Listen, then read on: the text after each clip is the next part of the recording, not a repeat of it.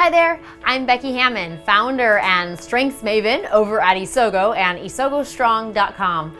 Welcome to Isogo TV video podcast and now audio podcast too.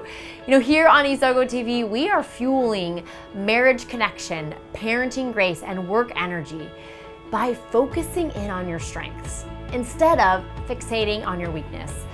We are in our third season of Isogo TV, and this is episode 67. During this mini series, we have been looking conflict right in the eye. Because we all know that the thing about conflict is if you're breathing, you experience it.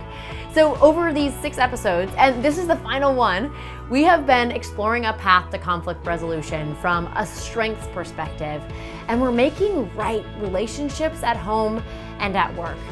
If you haven't already, grab the free PDF called Strengths Based Conflict Resolution Path and Action Plan to see where you are in your own conflict and what your next step is to resolution.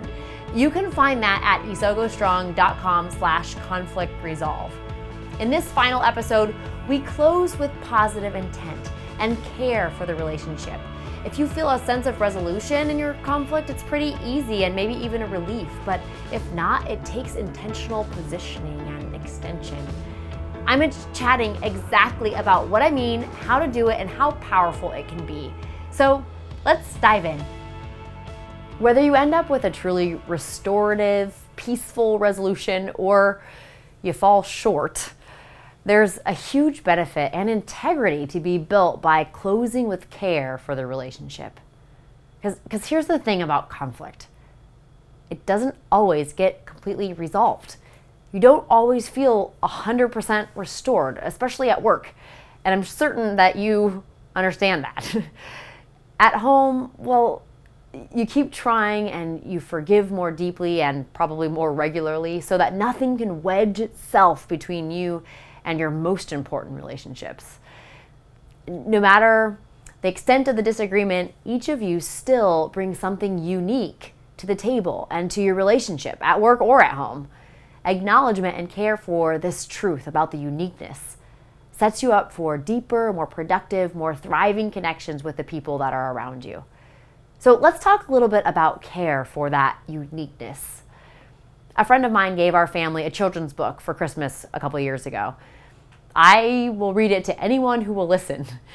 In the book, Red, a crayon story, the author, Michael Hall, tells the story of a crayon born with a red label. And no matter how hard he tries to draw a fire engine or a strawberry or a fire ant, the only color he produces is blue. His intelligence is questioned by his authorities. He's given humiliating corrections by his family members, and he's snickered at by his peers. Until one day, one bold crayon recognizes his brilliance and asks him to color the sea. And he's so ashamed that he's sure that he cannot, but with her support and cheerful encouragement, he tries.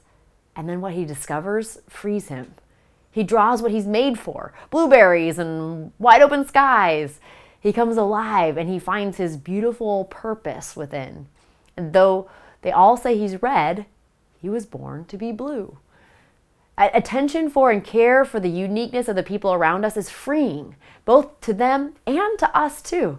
As we support talent and help people discover their strengths, we allow them to offer their best to the world instead of leaving them in a cycle of frustration, self critique, and maybe even shame. You know, I'm the first one to admit that this does not come naturally to me. David can attest to the fact that I do not dole out encouragement easily. My perfectionism lens sees imperfections more readily than success or potential. It has the strengths perspective. It's been the strengths perspective that's truly reoriented my mind to see the uniqueness and brilliance in each person, even those with whom I have conflict. And not only do we care, but ideally we care with a high standard. I recently heard Jimmy Carter say that there's not anyone he hates. Instead, he said he tries to live by the teaching, love your enemies. And this is arguably a high, if not impossible, standard for humanity to keep. Yet, what if we approached every conflict as not just a conflict, but as a person, and every person as someone's child, what would that change? For me, it changes everything. This true care would transform our world. If we saw each person uniquely with care and value, of course, with flaws like the rest of us, but each unique with a unique part to play. In our family, growing up in a house with three sisters, my dad was known for regularly quoting an ancient proverb A gentle answer turns away wrath, but a harsh word stirs up anger. No matter how the conflict conversation is progressing, we care for others by responding gently, even in the face of anger. And we do so so much more easily when we view them as unique and valuable. It's a high standard with fruitful, peace oriented rewards. So, how do we really close with care? Affirmation is a great place to start. At a recent workshop I facilitated, I reminded the group that the research out of the Gottman Institute tells us that people require five positive interactions for every one negative interaction in order to feel positive and engaged. So, whether your conflict is resolving as you had hoped for or it still has room to grow, as you close out your conversation, I encourage you to add add to the five positive interactions with a specific personal affirmation. Not only does this encourage and perhaps even surprise the other person, it also works to significantly reorient your own mind to be positive about that other person as well. In conflict, the positive often gets swallowed up by the negative. So add to the positive with intentional care for the person you're talking to.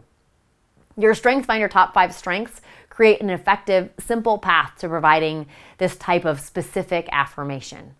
So choose one. Choose one of their top five strengths. Identify where you have seen it being used for good and talk about it. As challenging as that is, if the conflict remains unsettled, you'll both be better off for it, and so will your conflict. Close with care for the relationship to surprise the other person, encourage yourself, and set up for greater success in this journey of conflict resolution. So, will you go there? Will you close with care for the relationship, even if your conflict still feels stuck? And trust me, this is so hard for me. I'm working at being more quick to forgive and to care even when I'm hurt.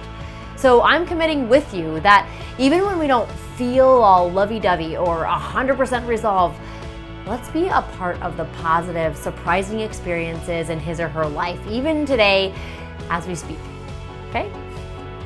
Uh, this is the last time I'm going to mention the free PDF that we're offering with this series. It's called the Strengths-Based Conflict Resolution Path and Action Plan over at isogostrong.com slash conflict resolve.